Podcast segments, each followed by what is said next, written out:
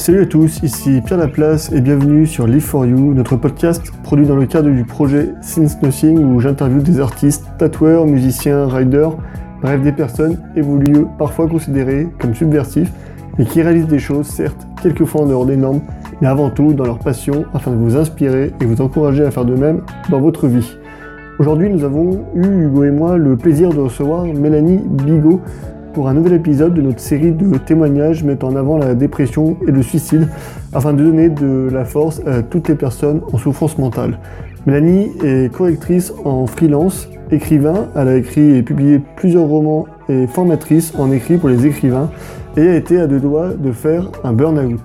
Dans cet épisode, nous avons discuté avec Mélanie des pressions liées au travail et de la nécessité de s'écouter pour éviter le burn-out. Vous pouvez suivre les aventures de Mélanie sur LinkedIn et son site, où vous pourrez retrouver sur son blog l'article où elle parle précisément de son pré-burnout. Je vous mettrai tous les liens dans les notes du podcast à retrouver sur liveforyou.fr. Comme d'habitude, nous profitons de ce podcast pour également envoyer un peu de soutien à toutes les personnes en souffrance mentale ou qui se sentent écrasées par le poids des pressions et normes sociales. Si vous en ressentez le besoin, vous pouvez joindre Suicide Écoute via le 01 45 39 40 00 7 jours sur 7 et 24 heures sur 24. Suicide Écoute œuvre depuis 1994 à la prévention du suicide via sa ligne d'écoute où elle pratique une écoute anonyme, apolitique et aconfessionnelle grâce à la cinquantaine de bénévoles engagés qui la composent. Un grand bravo à eux. Je vais m'arrêter là et laisser place à notre conversation avec Mélanie. Vous avez plus de 26 ans, le sens de l'écoute, le bénévolat vous intéresse Vous êtes disponible 4 heures par semaine en région parisienne Rejoignez l'équipe de Suicide Écoute. Depuis 1994, l'association Suicide Écoute permet à chacun de trouver une oreille attentive et anonyme 24 heures sur 24 et 7 jours sur 7. Suicide Écoute vous propose une formation adaptée afin de venir en aide aux personnes en détresse psychologique. Suicide Écoute, dans le 5e à Paris, 01 45 39 93 74. Et sur www.suicide-écoute.fr. Bonjour Mélanie. Bonjour Pierre. Salut.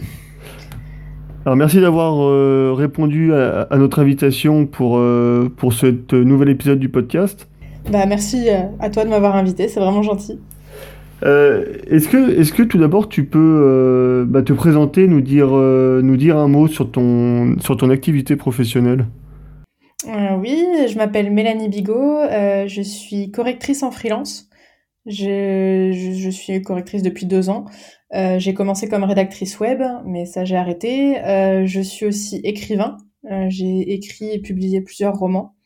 Euh, je suis formatrice en écriture pour les écrivains. Je, je donne, euh, enfin, j'ai une formation pour apprendre comment écrire son roman.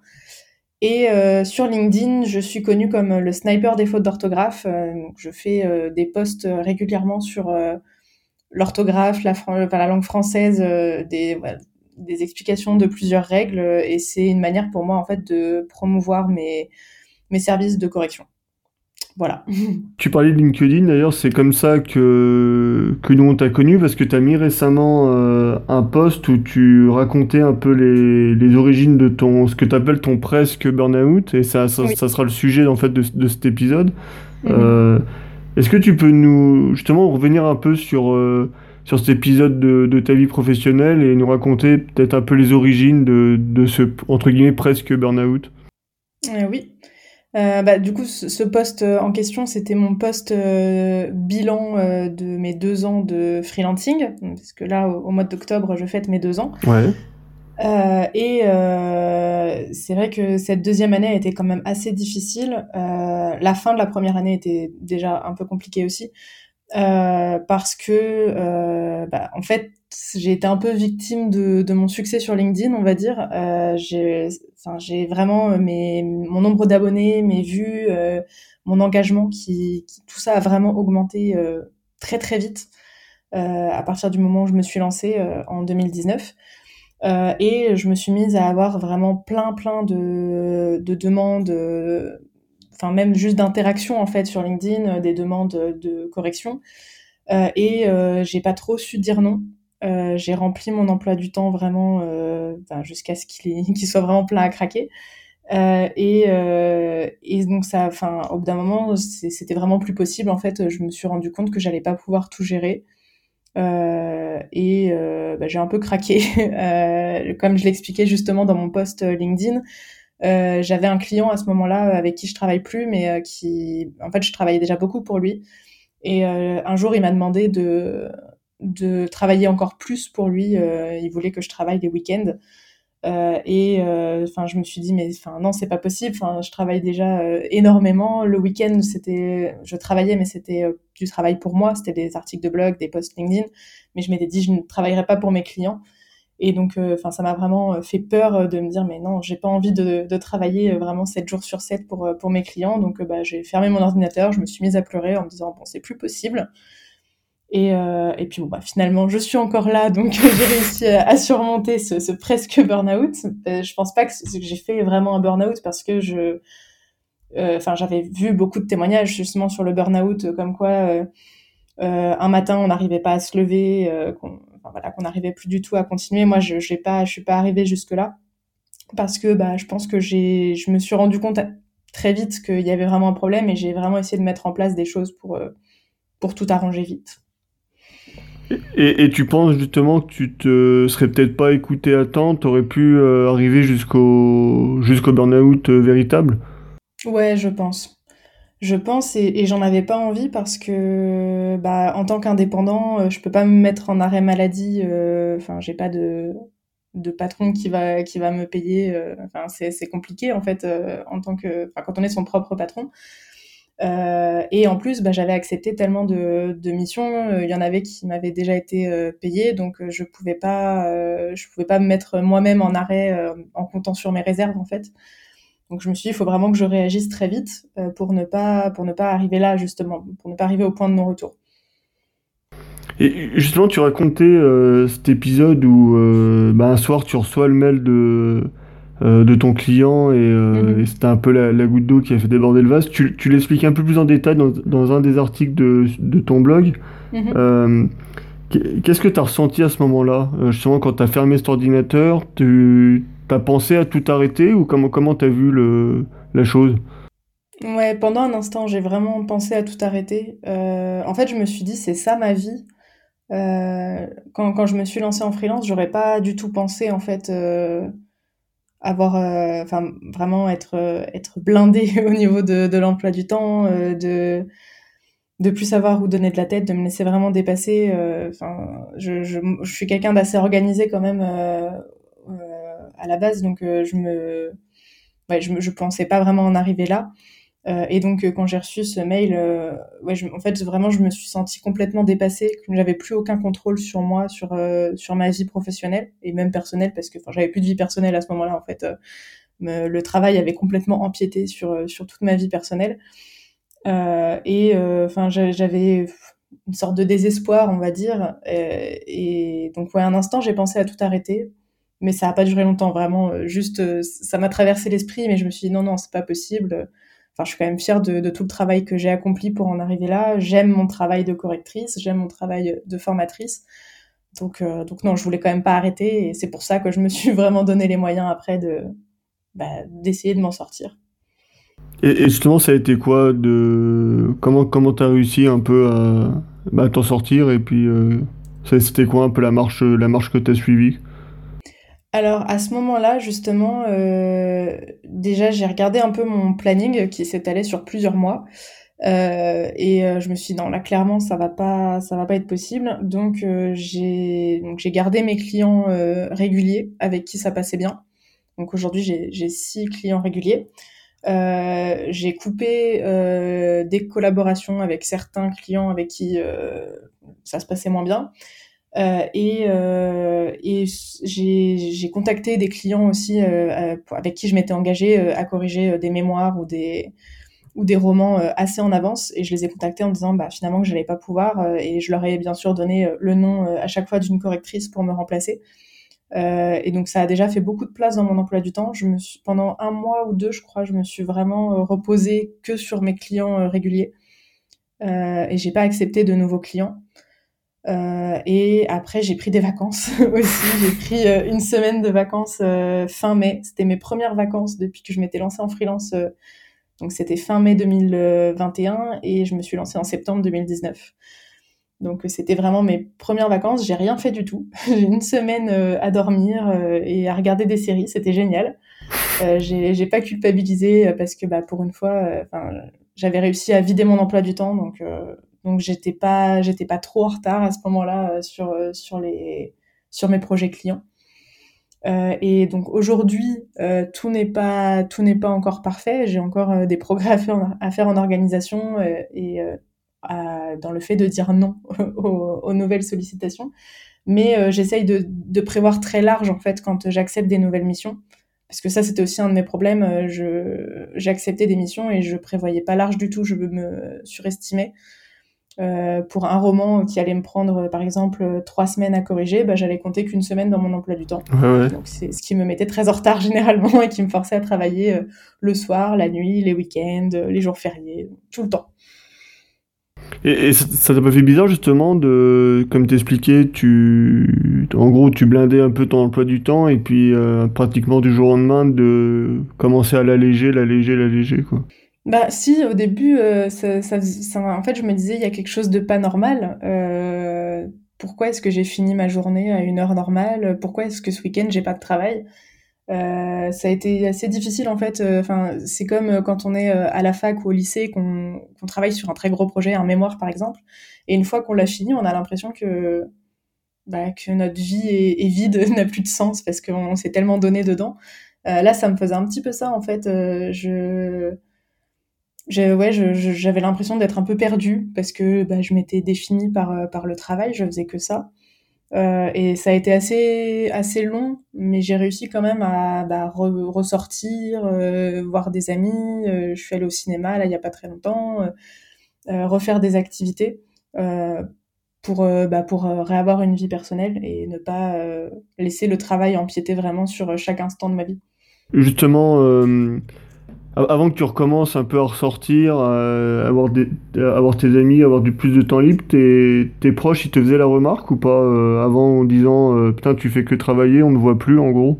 Mmh, Bah c'est déjà j'ai beaucoup travaillé pendant les confinements donc euh, ouais, ouais, on pouvait pas trop me faire de remarques à ce moment-là. Mais euh, bah, mon conjoint avec qui j'habite, euh, lui, bah, se rendait compte que je travaillais vraiment beaucoup. Euh, en même temps, enfin, il avait conscience aussi qu'à ce moment-là, j'avais pas trop de solutions quand j'étais vraiment dans des dans des missions où je m'étais vraiment engagée, où j'avais déjà été payée, où c'était pas possible d'annuler. mais il m'a quand même encouragée à, à dire non, à prévoir plus de temps sur sur les missions que j'acceptais. Euh, et puis mes parents aussi, euh, enfin, qui savaient quand même que, que je me laissais euh, pas mal déborder, me disaient de, lever le pied quand même. Mes amis aussi, avec qui je parlais par message. Donc j'avais quand même un entourage qui, qui était très à l'écoute, qui avait conscience de ce que je traversais et qui, qui, me conseillait, qui m'écoutait, même juste quand, quand ça allait pas. Donc ça, c'était vraiment bien.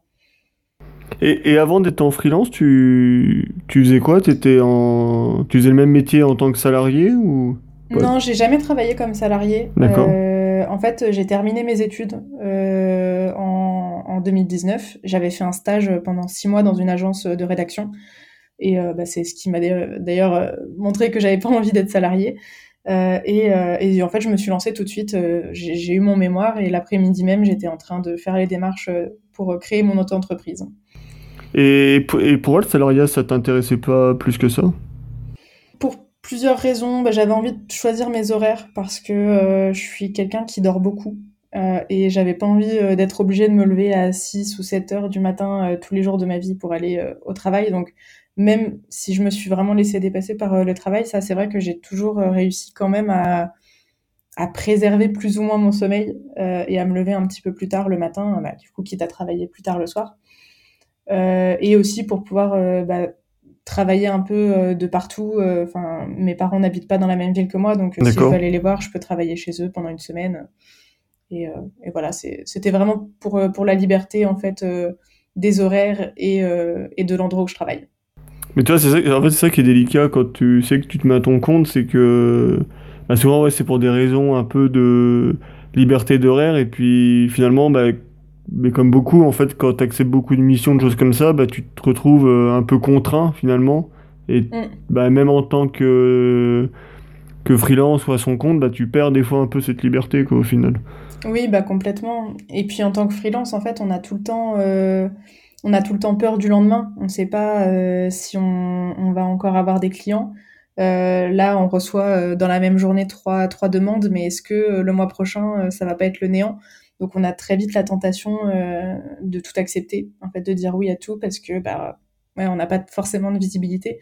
Aujourd'hui, moi, je, enfin, j'ai cette visibilité quand même euh, grâce à, LinkedIn, à la visibilité que j'ai euh, gagnée dessus. Euh, je, sais que, enfin, j'ai pas trop de difficultés à trouver des clients, même si euh, ça, ça, peut très bien euh, tout, tout arrêter du jour au lendemain, on sait jamais, mais mais j'ai pas trop de, de difficultés, mais j'ai quand même cet instinct de freelance, on va dire, qui qui fait que bah ouais j'ai peur et, et, je vais quand même avoir tendance à accepter un petit peu trop par rapport à ce que je devrais et par rapport à ce dont j'ai besoin. Et c'était la raison pourquoi justement tu t'acceptais au début euh, un peu toutes les demandes quoi? Ouais ouais ouais complètement. Et, euh, et aussi je pense que j'avais enfin je me disais oh mais les personnes ils ont vraiment enfin les personnes qui me contactent ont vraiment besoin de bah, d'une correction je peux pas les laisser tomber euh, et aujourd'hui, j'ai rencontré deux correctrices avec qui euh, bah, le courant passe bien déjà au niveau personnel, mais en plus, enfin, ce sont des personnes très compétentes. Euh, et euh, bah, quand il y a des gens qui me contactent et que bah, je ne peux pas euh, les faire rentrer dans mon, dans mon planning déjà bien chargé, euh, je peux recommander ces correctrices et je me sens l'esprit tranquille en fait. Je me dis ils sont entre de bonnes mains, il n'y a pas de problème. J'ai pas à avoir mauvaise conscience de leur avoir dit non. Il y avait une question que je voulais te, je voulais te poser tout à l'heure, justement, tu parlais bah, que tu avais pris des vacances et que tu n'avais pas euh, culpabilisé en gros de pas avoir travaillé.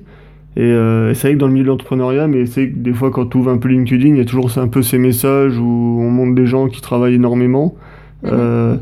Du coup, est-ce que dans le milieu entrepreneurial, euh, d'avouer, de s'avouer, faire un burn-out ou un début de burn-out comme tu as fait, est-ce que c'est compliqué à s'avouer? Ouais, quand même. Euh, bah, au début, moi, je, je voyais pas le problème en fait. Euh, je me disais oui, bon bah je travaille beaucoup parce que bah, parce que c'est comme ça, parce que je suis freelance, parce que c'est ma première année. Après, bon bah c'est ma deuxième année, mais c'est encore un peu compliqué, j'imagine. Euh, enfin, je, ouais, je voyais pas le problème en fait. Et c'est vraiment au début mes amis, mon entourage, vraiment qui m'en qui me disaient non mais là il y a quelque chose de, de, pas normal. Enfin, tu travailles les week-ends, tu travailles là, il est une heure du matin, tu es encore en train de travailler. Euh, et je me rappelle qu'à ce moment-là, je sais plus exactement quand est-ce que c'était, ça devait être au début du printemps de cette année. Euh, j'avais écouté un podcast qui parlait euh, justement du, du burn-out euh, chez, le, chez les freelances. Et je m'étais dit, ah, mais en fait, ouais, c'est, ça ressemble, enfin, ce que l'invité décrivait euh, des signes avant-coureurs, ça ressemblait à ce que j'étais en train de vivre. D'accord. Et c'est là où, justement, après, euh, bah, comme beaucoup de personnes qui vivent le, le, le burn-out, ils, il, disait que il avait pas pu se lever un matin de son lit, qu'il s'était mis à pleurer, que c'était ouais, que c'était vraiment il avait craqué. Et je me suis dit vraiment à ce moment-là, faut pas que j'en arrive là, enfin c'est c'est pas possible, vraiment pas. Mais c'est vrai qu'en plus moi je trouve de enfin de plus en plus, je sais pas, mais dans la société en fait, on met beaucoup en avant le, travail. Et euh, tu je, trouve que même euh, quand tu quand entreprends quelque enfin une quand entreprends ou que t'es freelance ou puis que tu dis que tu vas prendre des vacances, euh, bah, je, trouve que ça peut vite amener à, on peut, vite amener à, se culpabiliser en fait. Oui, euh, c'est vrai que quand, enfin, quand, on, on, montre, par exemple, sur les réseaux, sur LinkedIn, qu'on a pris des vacances, c'est vrai que j'ai l'impression qu'il y a un peu ce, jugement, euh, comme quoi on, ouais, on, est un peu feignant, je sais pas, alors que, bah, qu'en fait, c'est pas parce qu'on est à notre compte qu'on qu'on n'a pas le droit de prendre des vacances, des moments off, des week-ends. Euh, et justement, il y a, y a, ce problème-là aussi avec euh, avec le freelancing, euh, c'est euh, le fait que beaucoup de gens considèrent qu'on est disponible H24. Euh, ils veulent euh, qu'on leur réponde justement à 22 heures par mail ou sur LinkedIn. Je me suis déjà fait agresser par par message parce que j'avais pas répondu à un message. bah voilà, à 23 heures, j'avais répondu le lendemain et la personne m'avait dit que c'était inadmissible. Mais euh, ça, vraiment, je, je, me force vraiment, même si je vois le message à 23h, je me force à pas répondre parce que je me dis non, c'est pas, c'est pas normal de répondre à cette heure-là. Euh, moi, je répondrais vraiment dans, dans, les horaires de travail, des horaires enfin, ouais, normaux, vraiment. Ouais, puis même lui, je dis qu'est-ce qu'il fait lui à envoyer un message à 23h Bah oui, c'est ça. Je me dis, mais pourquoi? Pourquoi? Mais des fois, il y en a qui me contactent très tard comme ça en disant, oui, j'ai un, un, mémoire à corriger euh, pour demain à midi, vous pouvez le faire. Je ne réponds jamais parce que c'est. Enfin, euh, après, ouais, c'est la porte ouverte vraiment à, à tous les abus. Tu disais aussi dans, dans l'article, je crois, que tu consultes une psychothérapeute depuis euh, plusieurs années et mhm. qu'elle t'avait aidé pendant, euh, pendant cet épisode de ta vie. Euh, est-ce que toi, tu dirais que c'est quand même essentiel de se faire aider par un professionnel lors d'événements comme celui-ci ou, ou, pas forcément?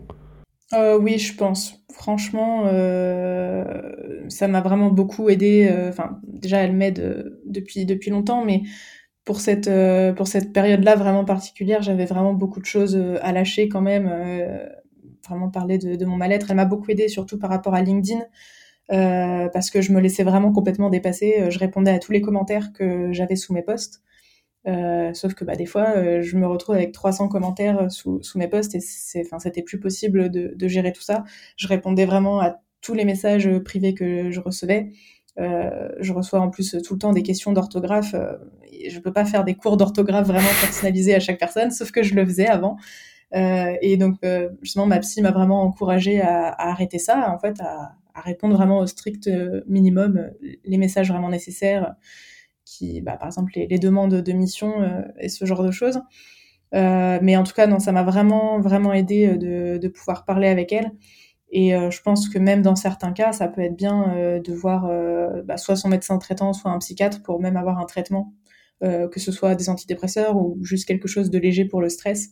moi, j'avais pris de l'euphytose, c'est à base de plantes, et ça m'avait bien aidé justement à, à, faire descendre un petit peu le, stress, parce que enfin, quand j'allais me coucher, j'avais des palpitations j'étais stressée, je, pensais tout le temps au travail en fait. J'étais couchée et j'essayais de m'endormir, mais j'étais en train de me dire ah, faut que je corrige ça demain matin et puis j'ai ça à faire et puis tel mail à répondre. C'était, enfin, je, je, déconnectais vraiment jamais du travail et ça, ça m'a quand même bien aidé à, me calmer. Aujourd'hui, tu arrives vraiment à, pouvoir déconnecter sur certains moments de tout ça, du travail? Pas encore complètement, mais c'est vraiment euh, vraiment en, voie euh, en voie de, de le devenir. Euh, là justement cette semaine, euh, j'ai décidé euh, de, de me lancer un peu un défi personnel. j'ai coupé tous mes réseaux sociaux, à part LinkedIn pour publier, mais j'essaye de répondre vraiment le, au strict minimum. Mais, mais voilà, j'ai coupé tous mes réseaux sociaux pour vraiment essayer de me reconcentrer un peu sur moi quand, quand j'ai des temps, quand j'ai du temps libre. Euh, et donc bah, de sortir, de lire, vraiment de, de faire autre chose que le travail, parce que les réseaux sociaux, ça me rapporte quand même toujours à mon travail. Euh, enfin, sur Instagram, j'ai des, des, personnes qui me contactent pour, pour la correction. Euh, sur, même sur Messenger, j'ai des amis, mais on parle travail. Donc, euh, vraiment, j'avais envie de me couper complètement, de complètement euh, déconnecter. Et bon, là, ça fait une journée, ça fait déjà du bien. donc, on verra ce que ce sera à la fin de la semaine. Et pour, et pour revenir un peu bah, avec le, enfin, le, le, suivi que tu as eu avec ta, avec, ta, avec ta psychothérapeute, mm-hmm. comment ça s'est passé? Genre, Soit lors des séances, tu allais la voir et puis elle te faisait réfléchir sur, sur comment, comment, bah, comment, comment ça se passait dans, pour, sur ton activité professionnelle? Mmh, oui, enfin en fait, elle me, bah déjà, moi je lui parlais, je lui racontais vraiment la situation euh, parce que j'avais vraiment besoin de d'extérioriser, de parler euh, et puis de parler à quelqu'un qui qui était pas dans mon cercle proche euh, parce que je trouve que c'est toujours bien d'avoir un, un, regard vraiment objectif, neutre. Ouais. et et en fait, oui, en fait, elle me faisait des suggestions. Qu'est-ce qu'est-ce que je pouvais mettre en place pour pour aller mieux. Euh, pour avoir plus de temps, pour euh, me sentir moins envahie, moins débordée. Euh, et bah, des fois, il y avait des suggestions qui me correspondaient, d'autres un petit peu moins, mais, mais en fait, au fur et à mesure, vraiment, ça m'a ça m'a aidé à prendre de la distance avec beaucoup de choses, bah, notamment avec LinkedIn. Pareil, enfin, je pense que ça, ça avait contribué à vraiment à ce que je me laisse dépasser, mais je recevais aussi, bah, je reçois toujours aussi des, des commentaires des fois un peu haineux. Euh, des, des, personnes qui, qui sont pas très contentes que je leur apprenne l'orthographe et qui viennent me le dire de façon pas très sympathique. euh, et ça, elle m'a beaucoup aidé aussi à prendre de la distance avec ça. Euh, dire c'est, enfin c'est pas grave, c'est, c'est que des personnes, enfin c'est ouais c'est. Ouais, mais au début c'est ouais, c'est qu'au début c'était pas forcément évident justement de prendre de la distance avec ça. Ah oui, oui c'était très dur. Moi je recevais un seul commentaire négatif pour tout le reste de positif, mais j'allais me focaliser que là-dessus, j'allais y penser toute la journée, voire toute la semaine, euh, en me disant mais qu'est-ce que j'ai fait de mal, mais pourquoi est-ce que les gens ils m'agressent? Et bon maintenant, euh, je, enfin des fois j'en vois, là j'en ai vu un tout à l'heure, je sais même plus ce qu'il disait, comme quoi mes posts étaient pas intéressants. maintenant ça me passe un peu au-dessus, je m'en fiche. Dernière petite question. Euh, Aujourd'hui, du coup, bah, ça va mieux pour toi. Euh, quels, seraient un peu les conseils concrets que tu pourrais donner pour euh, justement éviter de tomber dans le burn-out euh, ou ni même le frôler bah, comme toi tu as, eu? Mmh, bah, Déjà de, de prévoir large pour l'émission. ne, pas, ne pas se surestimer et vraiment, enfin quitte à ce qu'on ait prévu vraiment trop large, euh, mais ça fait un filet de sécurité euh, pour les imprévus, surtout qu'il y a toujours des imprévus dans la vie et surtout dans la vie de freelance. Donc euh, vraiment ne pas ne pas vraiment blinder son emploi du temps et prévoir des, des, grandes des grandes plages horaires. après, bah, se faire se faire aider si si on sent vraiment qu'on qu'on développe des, des signes d'anxiété. Euh, sans arriver au presque burn-out, mais vraiment quand on, sent qu'on est stressé, qu'on n'arrive quand même pas trop à déconnecter du travail, qu'on y pense beaucoup. Enfin, dès le début, je pense, arriver à se dire, bon, c'est quand même pas normal que, bah, que là, euh, à 23 heures, je pense encore au travail, je suis encore en train de regarder mes mails. Donc, si on a la force bah, de vraiment se forcer à, à tout couper euh, soi-même et à penser à autre chose, vraiment se forcer à sortir, à voir des gens, à parler d'autre chose que le travail, mais c'est pas forcément facile de le faire avec sa seule volonté, donc euh, bah, se faire aider si si besoin, euh, soit avec un, médecin, soit avec euh, un psychothérapeute, un psychologue, et en parler à son entourage aussi, parce que moi, le fait d'en parler avec mes amis, ma famille et mon conjoint, ça m'a quand même beaucoup aidé. Donc, bah, ne pas hésiter à en parler, même en parler avec d'autres freelances qui sont pas forcément des amis, mais qui sont des qui sont des collègues, qui peuvent avoir vécu ou qui peuvent vivre la même chose que nous je pense que ça, ça peut, ça peut être bien. Ils peuvent donner des conseils justement comment est-ce qu'ils ont surmonté ça pour leur situation très précise. justement, je, voulais revenir sur un truc. Tu parlais euh, de se forcer un peu pour sortir. Euh, toi, tu penses que ça vient d'où cette peur justement de bah, d'arrêter de travailler? C'est justement de perdre des clients ou de pas réussir du coup à développer son activité? Hmm, Peut-être un peu des deux. Euh, moi, je pense que j'ai eu la peur de perdre des clients euh, si justement je répondais pas assez vite, si j'étais pas disponible pour travailler euh, le week-end ou à telle heure euh, particulière. je pense que, que, en tant que freelance, bah il y a quand même cette précarité.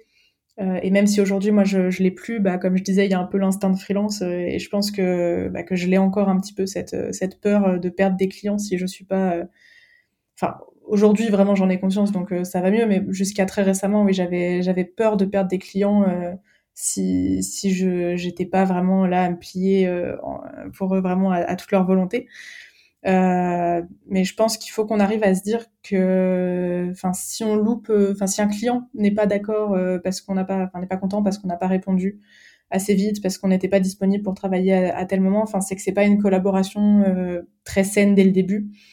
Et je pense que vaut mieux bah, être précaire encore un petit peu plus longtemps et, et tomber après sur un client avec qui ça passera mieux, qui sera plus euh, souple, qui nous imposera pas des choses qui, qui, bah, qui sont vraiment contraignantes comme ça.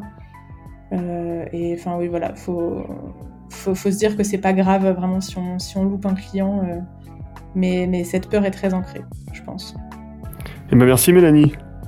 Pas de rien. Et voilà, c'est tout pour aujourd'hui, en espérant sincèrement que cet épisode vous a plu. Concernant les notes de ce podcast, rendez-vous comme d'habitude sur liveforyou.fr, rubrique blog, où vous trouverez le compte LinkedIn de Mélanie ainsi que son site internet. Pour me contacter afin de vous proposer comme invité ou de nous proposer un invité ou tout simplement nous faire un retour, vous avez la possibilité de réaliser tout cela via la page contact du site ou bien l'adresse mail que tu trouveras dans les notes de l'épisode. Afin de suivre notre actualité quotidienne, c'est direction notre compte Instagram, le compte Instagram de Since Nothing en tapant since.nothing dans la barre de recherche d'Instagram. Nous vous le demandons à chaque fois, mais c'est très important pour nous, euh, notamment pour aider au référencement du podcast. Vous pouvez laisser une note 5 étoiles, en particulier sur Apple Podcast, qui sont euh, les grandes plateformes d'écoute dans le game du podcast. Si vous ne souhaitez pas vous embêter avec tout cela, vous pouvez également partager tout simplement cet épisode sur vos réseaux sociaux. Un grand merci d'avance et pour nous avoir écoutés. À bientôt.